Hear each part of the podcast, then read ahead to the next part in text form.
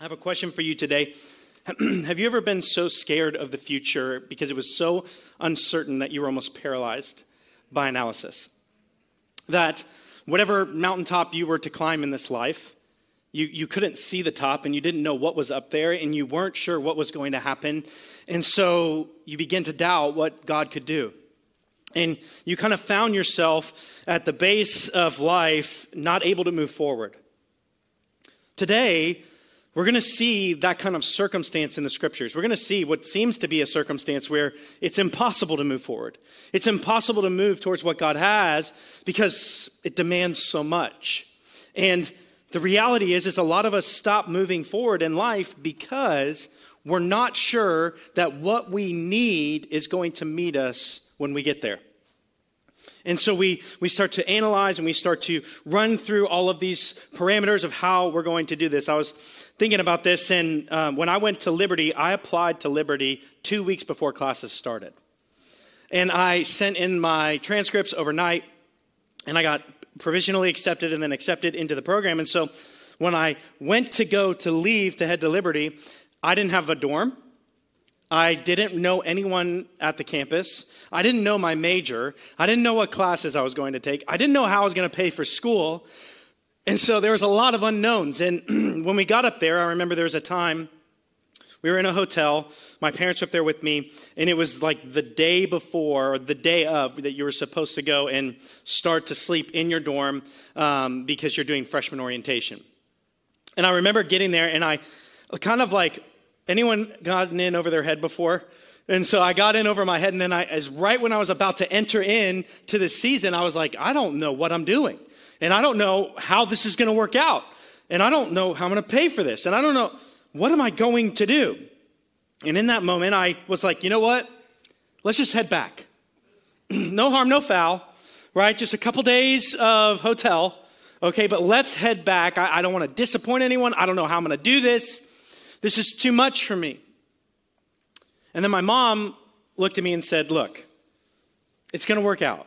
Everything that you need is going to be okay. You just need to get to the dorm today. You just need to, to stay the night. You just need to be there, and it's all going to be all right. Everything that you need is already there. And as I thought about that, I, I didn't know what the provision that I was going to need or what it looked like. But in that moment, I began to believe that there was provision for me wherever I was headed. And today, that's exactly what I want us to look at as we look at maybe now one of the most famous names of God because it's been popularized by songs. It's Jehovah Jireh. Jehovah Jireh is translated as the Lord who will provide. The Lord who provides. And so today, what I want us to look at is are you believing in the provision of God for wherever you're headed? I mean, like for some of us, the mountaintop that we're looking to climb right now is healing emotional hurts or physical hurts. And the reality is, you can't see the top of the mountain yet. You can't see what is up there. And so, are you believing that the God who provides will provide everything you need to heal at the top of the mountain? Maybe it's trust, and your trust has been broken with others or, or, in your life or with churches or all of these things. And so you're at the base of this mountain going, Man, I got to learn to trust again, but I don't know if I'm going to have everything that I need when I get up to that mountaintop. I don't know the way, I don't know the past. I, I don't know how to do this, and I'm scared. Or maybe it's just starting something new, or starting that new job, or maybe God is just calling you to trust Him. And you don't know what to do. And, and the reality is, for so many of us, we get paralyzed because we don't know the whole journey. But if you knew the whole journey, it would scare you. I tell people all the time that saying, ignorance is bliss, is so true. Because if I knew what it would take to plant this church five years ago, you probably wouldn't be in the room. If I knew like the sleepless nights and the heartache and, and all of the things that go into planting a church, I would have been like, I don't know about if this is the mountain I want to climb. But the reality is, is what I really needed was the provision of the next step. And for a lot of us in here, as we begin to engage with what is that mountaintop that God is calling you to climb, to that place that seems like He's asking so much from you, and we're not quite sure if the provision's going to meet us when we get up there. What is that for you? And really, what I want us to look at today is not only the God who provides at the mountaintop, but the God who provides at every step of the way. See, some of us want to know the whole journey, but you just need to know the next right step. And for a lot of us in this room, we've been waiting on the next right step until we can see the end of what's happening. And so I want us to talk about that today as we look at this story in the book of Genesis, chapter 22. We're going to be looking at Abraham. And if you know, like we've been following Abraham quite a bit in this series because Abraham faces some things in this life that a lot of us don't. And he, he becomes this archetype for us in this life. And Abraham's really a trailblazer. Abraham is used by God to do some things that no one has ever done before or faced really before, and to do some new things. And so, what that means is a lot of Abraham's life is go here and I'll, I'll provide when you get there. I'll take care of you when you get to that place that I've called you to, but I'm not going to reveal every part of the story here today. And we see through the life of Abraham, his wisdom begins to grow. His ability to trust God and see what God has done in his life and how God has provided for Abraham time and time again kind of comes to a culmination in this story. And so what happens is, is Abraham is, is he's had Isaac, who he's been praying for for generations and, and for years and decades, and now he has Isaac, and God calls him to do something that is so almost unimaginable to us that we struggle with this. I was reading one commentator, and they said, This is the part of the Hebrew Bible that people struggle with the most. This right here, this passage that we're going to read today, is what most people struggle with understanding this story. And I believe we're going to give some insight today that you're going to see it's really a story of hope and triumph of what God can do in our lives when we're obedient to Him. So listen here in Genesis chapter 22, starting in verse 1. Sometime later, God tested Abraham. He said to him, Abraham, here I am, he replied. Then God said, Take your son, your only son, whom you love, Isaac, and go to the region of Moriah. Everyone say Moriah. Moriah is going to be really important for us in this story and the end of the Bible as well. Sacrifice him there as a burnt offering on a mountain I will show you. So I want you to take your son to an unknown land, the son that you've been praying for for decades. And I want you to sacrifice your son as a burnt offering. What's a burnt offering? A burnt offering is an offering of totality. It means there's nothing left behind everything was consumed and it was all given to God. It's not where we give a tenth. It's not where we give a portion. It's not where we a part of a portion is there and then it goes to others. This type of offering is a total offering. It is laid at the feet of God as this is fully and wholly yours. Nothing is left behind. The offering gives all of itself. And so Abraham I mean, could you imagine just for a second getting that phone call? Hey, it's God. I need you to do something. I need you to go to a foreign land. Okay, I've done that before. No problem. I want you to take Isaac with you. Okay, you got something to teach him. Cool. You're going to sacrifice Isaac. And he's going to be not a partial offering, but a burnt offering. Totality. I mean, I don't know about you, but I think Abraham has some need that arose. Do you not? But here's one of the very first things about the provision of God let your need define your provision, not your want. That's exactly what happens to Abraham in this story. Abraham doesn't let his want define his need. He allows, like, like his wants go away, his need becomes what he needs for provision. I mean, if it was wants, it would be like, well, can't you provide something else? Can't you do something else? Can't we? I, I want to live with Isaac for a very long time. What about all the promises that you gave me that through Isaac, the nations and world and descendants would be blessed? Like, what do, what do we do with that, God? I don't understand how this works. Has anyone ever been in a place in their life where God called you to do something that you didn't understand? Where you go, man, I, that just doesn't make sense to me.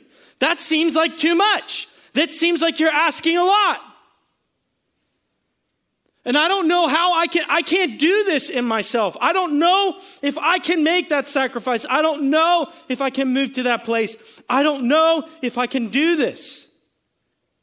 You're asking so much of me right now. And what I realize is the place where we get anxiety in what God has called us to do in this life is the place where we don't believe His provision is going to meet us. I mean, if I told you, hey, Bob, you're going to need to move to Alaska tomorrow, you're like, wow, what am I going to do? And I told you, but hey, when you get there, there's $10 million waiting for you and your family. You can buy a lot of happiness with $10 million. If we know that the provision's there, we're like, okay, this is hard, but I can go. The hard part is when we don't know if the provision is going to be there. And God does not promise Abraham in this story that there's going to be provision waiting for him. He just calls Abraham to do it. But just remember, Abraham's walked with God for a really long time. And sometimes when we don't understand what God is doing, we need to believe in who he is. Because who needs to define what? And so sometimes, like when our kids are rebelling, any parent who's been in here, you've told your kids not to do certain things, but you don't have time to explain why you're asking them to do certain things, correct? So, what are you asking them to do? When you say, hey, don't do this, why? Because I'm your dad. And I said so. What are we banking on in that story? We're banking on, I need you to believe in who I am, not what I'm saying that who I am and how much I love you and how much I care for you needs to override your fear of a lack of provision of the future. Because what I'm telling you is a good, good thing, you just don't see it yet. You know what's interesting about this story that I think is so gracious to Abraham in the story is the language and the cadence used to call Abraham to sacrifice Isaac is the same language and cadence used to call Abraham out of Ur to the land of Canaan. So here's what this would have done for Abraham. This sounds familiar. I, oh, I've been in this kind of situation before. Because what this means for Abraham, when you sacrifice your son, it's not that you're just losing your son, the totality of his future goes away too. This isn't just one death of Isaac, this is the death of the line of Abraham. This is the death of his family similar to when you move from one place to another when you have nothing. And Abraham goes, Okay, I've heard this before. I'm going to go. And what Abraham allows to happen is his wants go out the door and his needs are met. And let me just tell you something, church. God is always going to meet your needs before he's going to meet your wants. Why? Because he loves you because he cares for you, he's going to give us what is best before he'll give us extra, right? God's not the God who gives us dessert before dinner. Okay? A lot of us want dessert before dinner. Knowing the whole story is the dessert before the dinner. But let me just tell you if you knew the whole story, a lot of us wouldn't embark on it. A lot of us wouldn't embark on the story in that marriage, in that relationship, in that job, having kids, all of it. If we knew the totality of what this would take from us, we wouldn't be able to do it because we wouldn't see the provision that meets us and the grace that meets us when we need it the most. And so what happens here is Abraham goes and he he begins to step out in faith. Look at what Genesis 22, 3 to 8 says. Early the next morning, Abraham did not delay. Abraham goes, This is the call. Okay, I don't quite understand all of this. I don't know how this is all going to work. To think that there was not a doubt or a fear or a worry in the mind of Abraham is foolish is foolish. But it's what we do in the face of doubt, what we do in the face of worry, what we do in the face of the unknown. It's what is called faith. And the Bible says that without faith, it is impossible to please God, that you and I are on this faith journey. And so early the next morning, Abraham got up and loaded his donkey. That's the you know, modern day SUV. He loaded up the Suburban. he took with him two of his servants and his son Isaac. When he had cut enough wood for the burnt offering, could you imagine how hard that was? Every piece of wood that he cut was a reminder of what was to come. In the faith it takes to continue to walk forward in the midst of what seems like a certain tragedy. Let me ask you a question. What is God calling you to do right now that He's calling you to kind of till up and make what is going to be the sacrifice? Maybe it's that business. Maybe financially you need to cut some things out of your life. Maybe some of you need to like let pride out of your life to save your marriage. Maybe some of you need to like let your old hurts get out of your life so you can parent your kids properly. Some of us in this room, you've got you're chopping wood right now. And you're not willing to do the work to get to where the provision is going to be. And so what happens here is Abraham is cutting the wood, and when he had cut enough wood for the burnt offering, he set out to the place that God told him about. On the third day, Abraham looked up and saw the place in the distance. Could you imagine the drop in his stomach that day? That's the mountain. Could we have just one more day? Could we have just one more minute? Could, we, could you help us walk slower? I don't know if you've ever prayed to God just to stop the sun for just a minute so you could just have another second.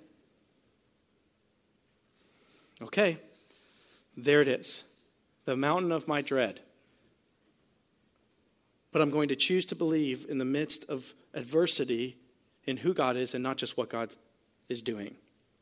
And so what happens is, is on the third day he gets there, he sees this place in the distance, and he said to his servants, Stay here with the donkey while I go uh, and the boy go over there.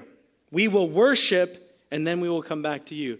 Abraham understands about his experience that what's about to happen in the place of great demise is also the place where God is going to do something great, and it's going to be a place of worship. How do you get there? We, I call them long walkers. Some of you in here are long walkers. You've been walking with Jesus for a long time. And there is a sense and a seasonedness and a purity and a holiness that is an air about you because you've been walking through Jesus and you give advice like, This too shall pass. The worst thing doesn't always happen. God provides. And some of the young people in this room, we need to stop having one of the greatest divisions in the church is the generational gap. It's a travesty. Because the reality is, some of us in this room need the advice of the long walkers in the room. And some of the long walkers in the room need the intensity and zealous joy of loving the Lord again from the young people in this room. And the beauty is that God built us to help love and serve one another. And so what happens is, is Abraham is a long walker. He's been walking with God for a long time. Abraham took this, he goes over there and he says, You guys stay here, we'll be back, we're going to worship. Abraham took the wood of the, for the burnt offering and placed it on his son Isaac. This is important. This is going to connect other stories in the Bible so clearly, like a thread for us. But what God does and what Abraham requires is hey, Isaac, you're going to carry the instrument of your demise. You're going to carry on your back the thing that is meant to fully consume you. You're going to carry this up the mountain to this place that is unseen. So he gives it, and then Abraham himself carried the fire and the knife. As the two of them went together, Isaac spoke up and said to his father, Abraham, Father, Yes, my son, Abraham replied. The fire and the wood are here, Isaac said. But where is the lamb for the burnt offering?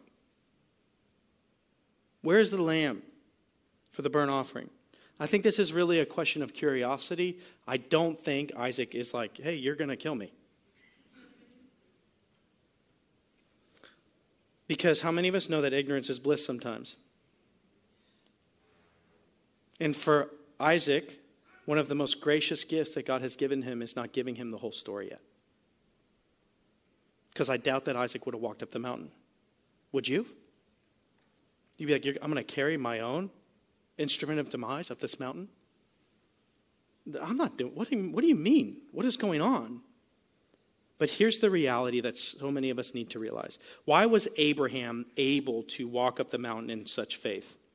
Because God's provision is before you. And so you're going to need to step out in faith to get it. A lot of us want the provision at the bottom of the mountain, and that's not the way that it works. The provision meets us in our greatest time of need.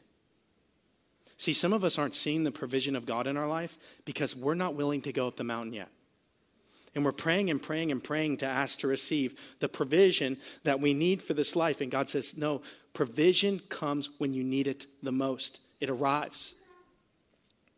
And so someone's like, man, I don't see God working in my life. I don't see God doing anything in my life. I don't see any of this happening in my life. And the reality is, is that the provision of God is waiting for you in your greatest place of need at the top of the mountain. And so you need that provision for healing, it's at the top of the mountain. You need that provision for trust again, it's at the top of the mountain. You need that provision to heal your marriage or your relationships or pray through your kids who are prodigal. It's at the top of the mountain. And a lot of us in this room are prolonging our suffering because we're not willing to take the next step of faith. Because anybody in here ever gotten something in the wrong season you didn't really realize how much you needed it?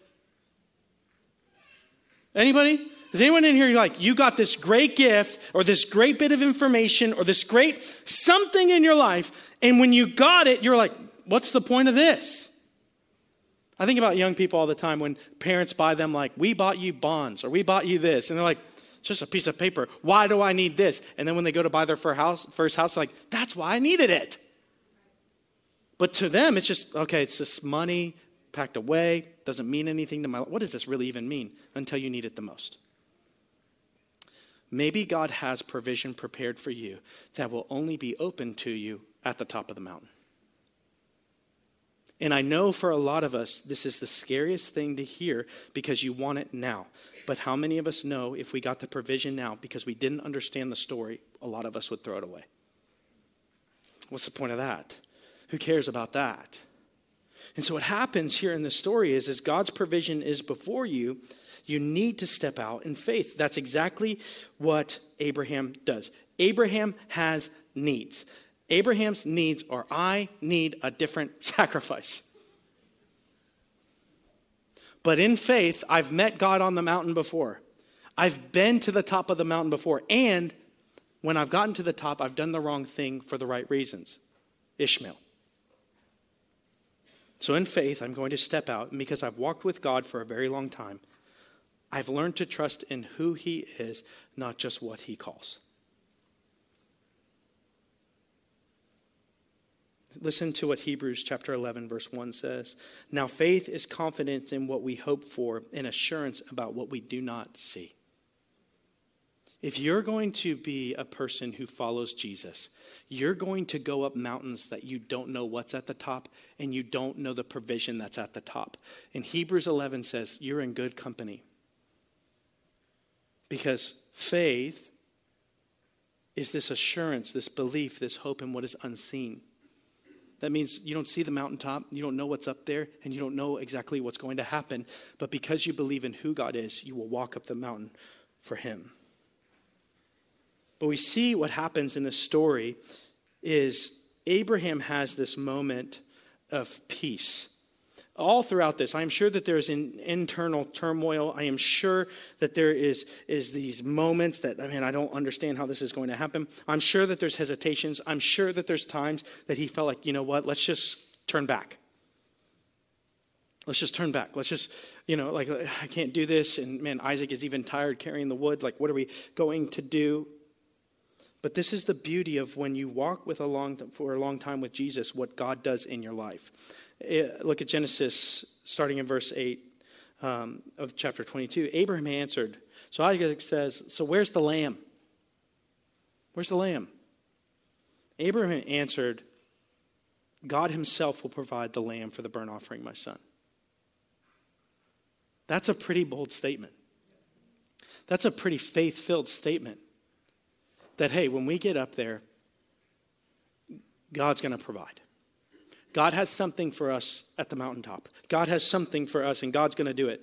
And could that maybe be a word for you and I? The lamb that you need, the provision that you need, is waiting for you at the mountaintop.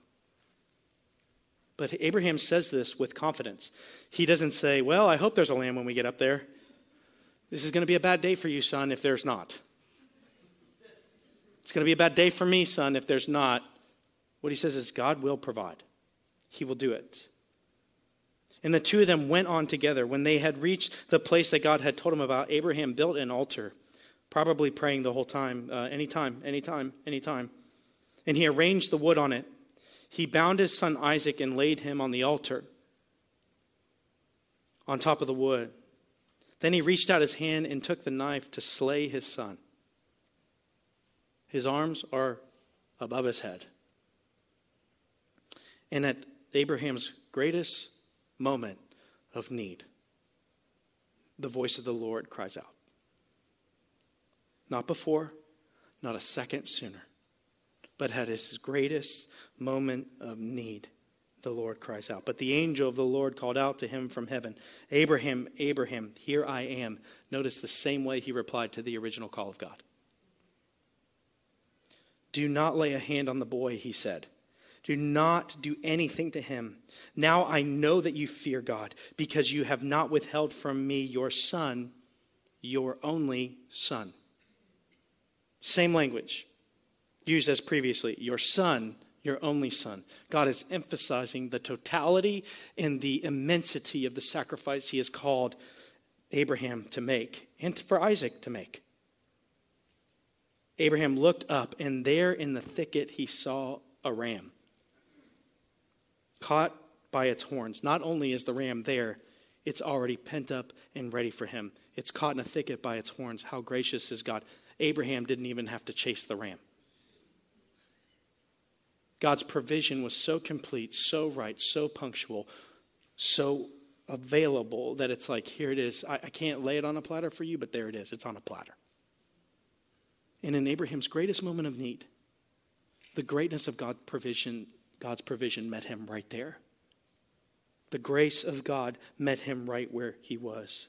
He went over and took the ram and sacrificed it as a burnt offering instead of his son. So Abraham called the place the Lord will provide, Jehovah Jireh. And to this day, on the mountain of the, uh, of the Lord, it will be provided. He says, This mountain now, in the land of Moriah, on Mount Moriah, is now called the place where the Lord provides. Everyone say Moriah. There's some interesting history here with the mountain of Moriah.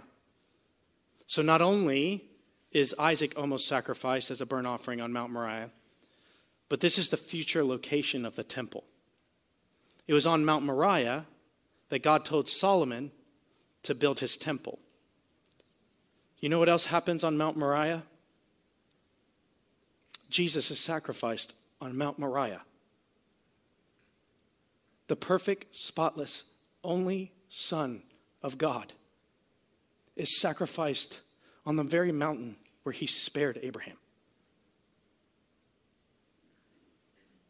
Do you think God is painting a picture for us of the type of provision he provides, of his goodness and his timing, that he chose the exact mountain where Isaac was spared, where God's presence dwelled with his people, and where his own only son would die in the future?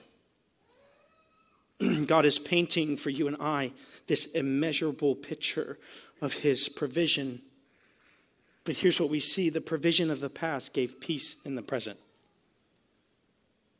Abraham, because of his experience with God and his knowledge of who God was, not just I know him here, but he knew him here, allowed Abraham to walk up the mountain, to remember Every time I've been called like this, God's done something miraculous. And some of us in this life are missing the miracle of God because we're not putting ourselves to the place where we need it.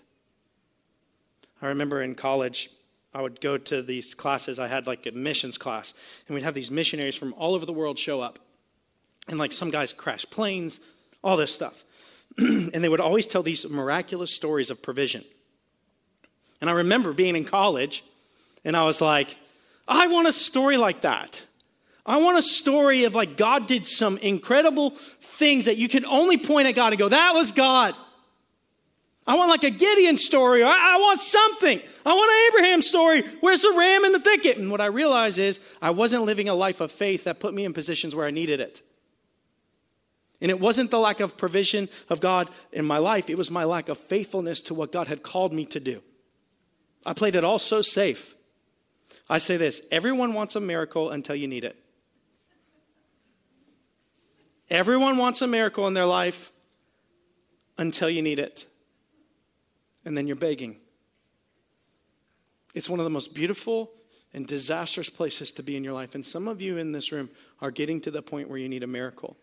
There's a ram in the thicket, just wait. There's a ram in the thicket. Just wait. There's provision waiting for you. And when you're not sure how God is going to do it, we need to remember the provision of the past to believe for the future.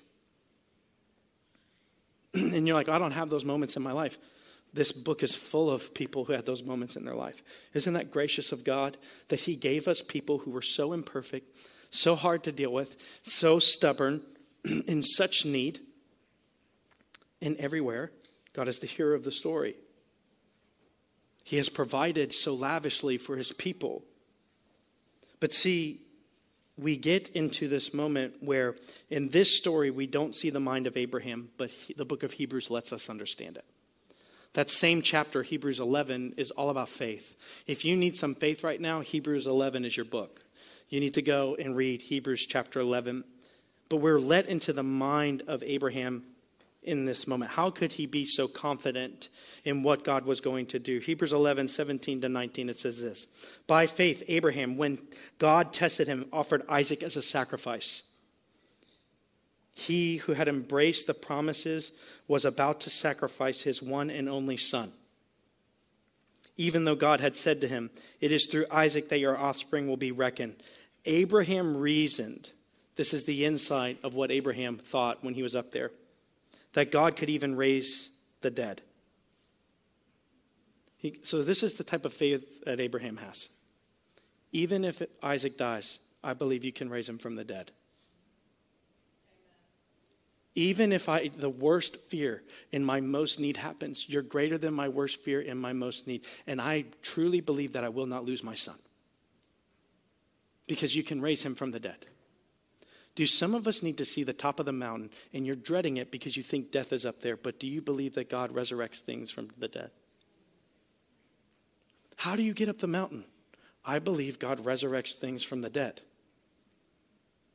So I need to go in humility to the top of my mountain.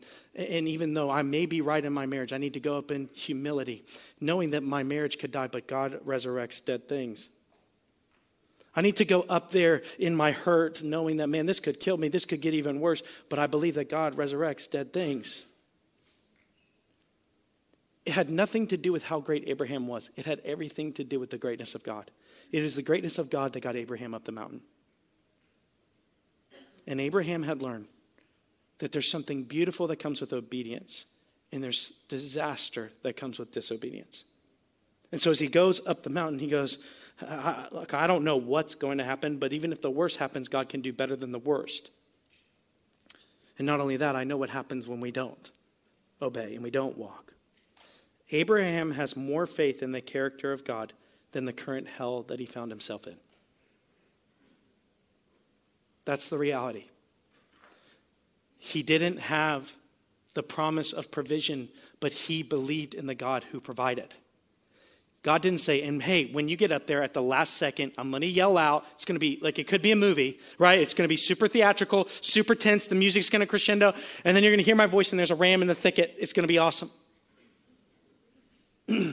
Because what would Abraham do? Let's get up here, Isaac. Come on. Uh, let me tie you up. Oh, I know you're scared, right? Let me put the wood up here. Okay. Ah! There he is. Okay. Here's a ram, right? Because what did that produce in Abraham along with Isaac? Faith for that kind of moment, faith for that kind of call. And some of us are not realizing that God wants to do an incredible work in your life because the mountain you're climbing now is nothing compared to the mountain you will climb later. But the provision you receive at the top of this mountain will be the faith steps that you need to go up the harder one. What God is preparing in you now is to get you ready for what is to come. And you know, the beauty of God is He loves you so much, He'll patiently wait for you at the top. And He'll be with you at the bottom because He loves you. And I know that some of you now are at the bottom of the mountain or you're in the midst of the journey, and what is ahead of you seems like hell, and you can't do this, and you don't understand how, and you don't understand why, and you don't understand what, and why was I called to this, and this is so hard, and what about like the easy Christian life? I like that one. And God says, I'm so much better than easy. I'm so much more beautiful than easy. Because, man, this earth is not heaven, but I'm going to prepare you for what this earth has for you because I love you.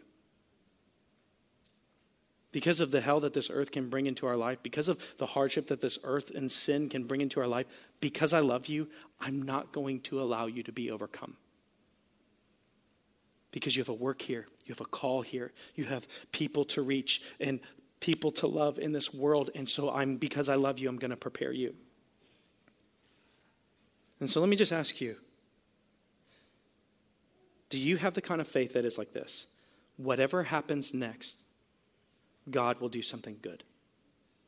Because I know God and I know how God works. And although this isn't aligning with who I, I think or how I think God should work, I need to disembark from that thought process and go, but I do know who He is. And some of you, like, you're facing something, but you're not asked to kill your only son. You're not.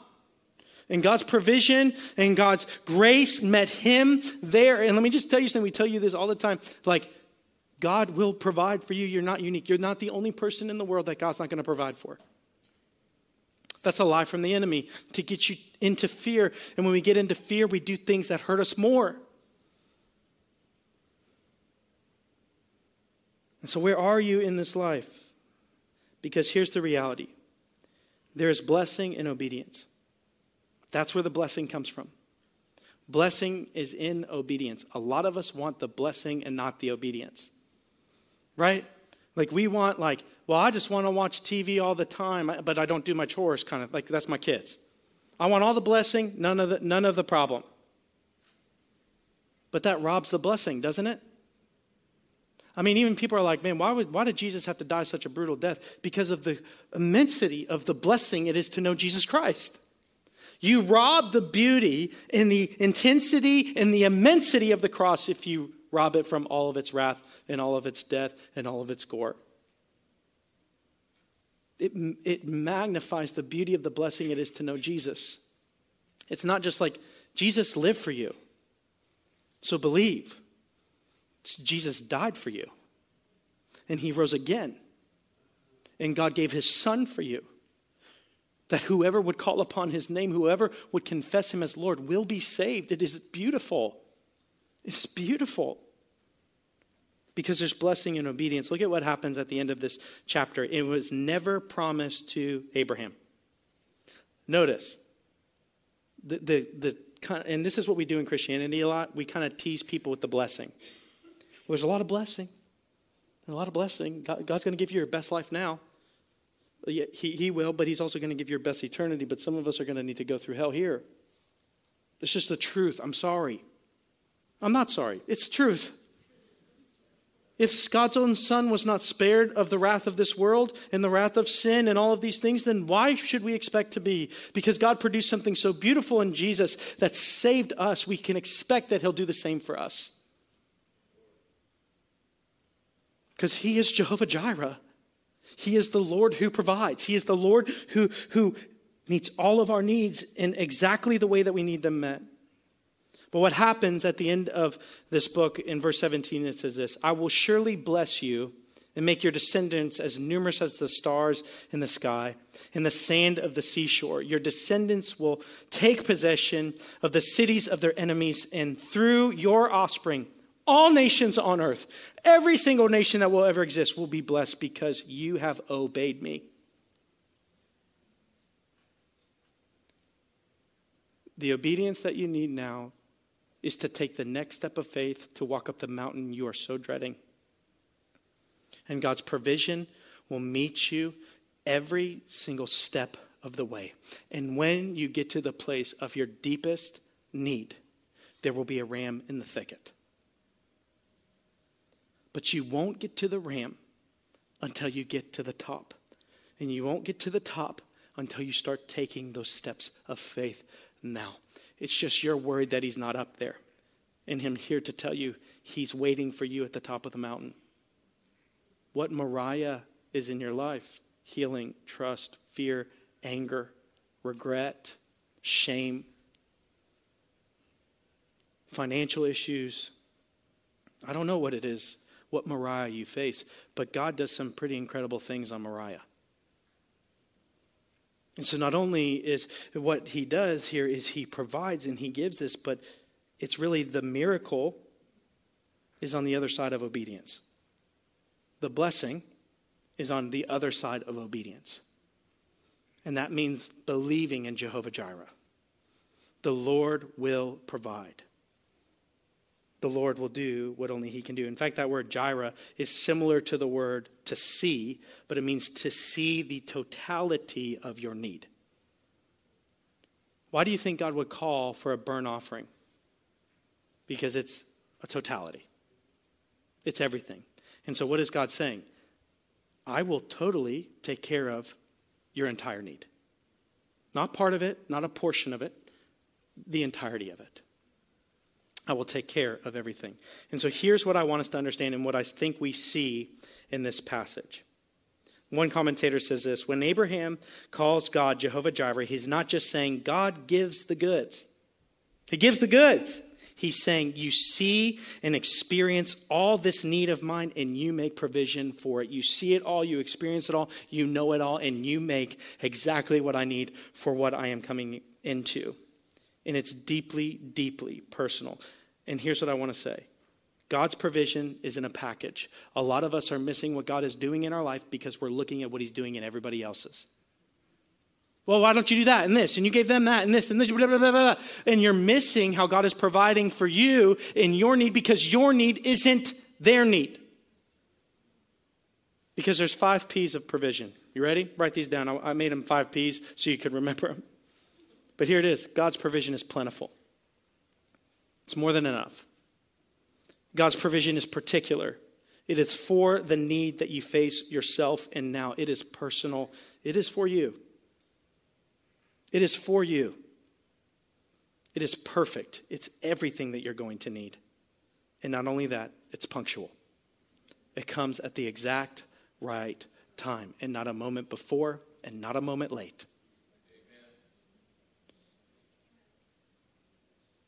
Because here's the reality in the one place where God gave the same thing for everyone, is that God's provision came in the son that he was willing to give up.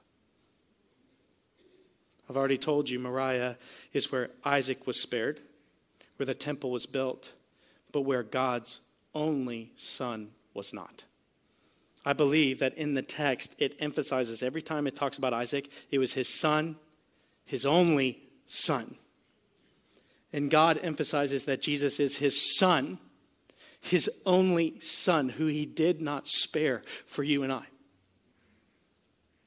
And Jesus is personal in particular. He is punctual. He is perfect. And my God, is He plentiful. And what God is building an image for you and I, uh, He's building this image for us in this moment of what I called Abraham to do, but I spared Abraham from, I was willing to do. Why? Because the blessing of saving his sons and daughters was on the other side of being obedient to death on a cross.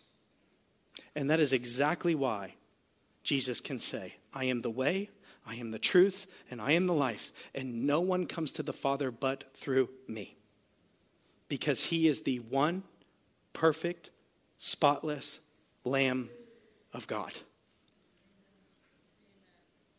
And I can believe in a God who loves his people so much that the despair that he saved Abraham from,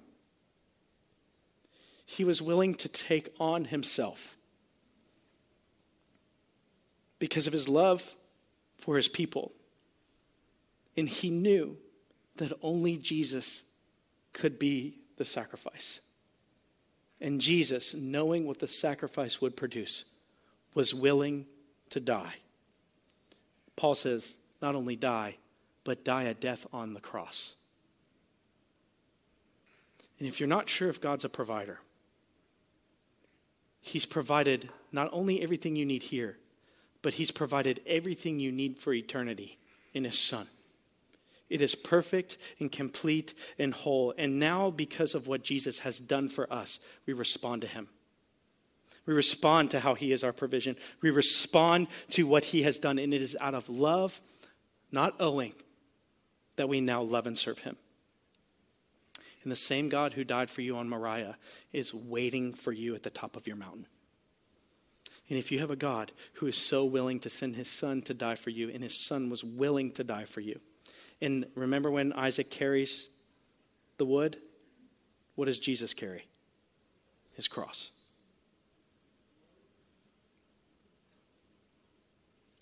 This is crazy. The kind of love that we are hearing. If everyone says Christianity is not a religion of love, doesn't get Christianity. And so the question is for you and I what step is God calling you to take? What mountain is before you that you are dreading? But there's blessing on the other side of obedience. And the ram in the thicket doesn't show up until the moment at the top. Do you believe that his provision is waiting for you? And for some of us in this room, you've never accepted the true provision of God, his son. His son, who lived the life you should have lived and died the death you deserve to die. But he rose again because sin and the grave and death had nothing on him. And he makes it so simple. He says, Let's make an exchange. You give me your sin, your shame, your guilt, your fear, your anger, your hurt. And I'll take that to Calvary for you. And I will bear the weight of all of that because I love you. And in place of that, I will give you my love, my grace, my peace, and my perfection. And so let's make a deal. And the Bible says it's so easy, you don't have to go to a mountain and make a sacrifice. He already did. You just need to simply believe that Jesus died for you. And you receive that by faith and say, I believe that mountaintop was for me too. See, all of us died on Moriah a little bit, but all of us can rise again and be raised to new life in Jesus Christ. And so, have you accepted his provision? I don't think there's a better name of God to finish with. And you know, our next series is going to go into church hurt because, man, we're hurting some people. And here's what it is it's not going to be how the church is right and your hurt is stupid. It's going to be your hurt is real, your healing is possible, and this is who we're called to be. And so, if you know people who don't step foot in church because of all the hurt and all these things, this probably is the series for them. And probably God has something in it for you. I've been hurt by the church. I, well, I'll, let me rephrase this I've been hurt by people in the church. And so we got to get some healing. And I believe that God's provision will meet us all every step of the way in this next series. And so as we get ready to sing, would you just pray with me for just a second? But I pray today.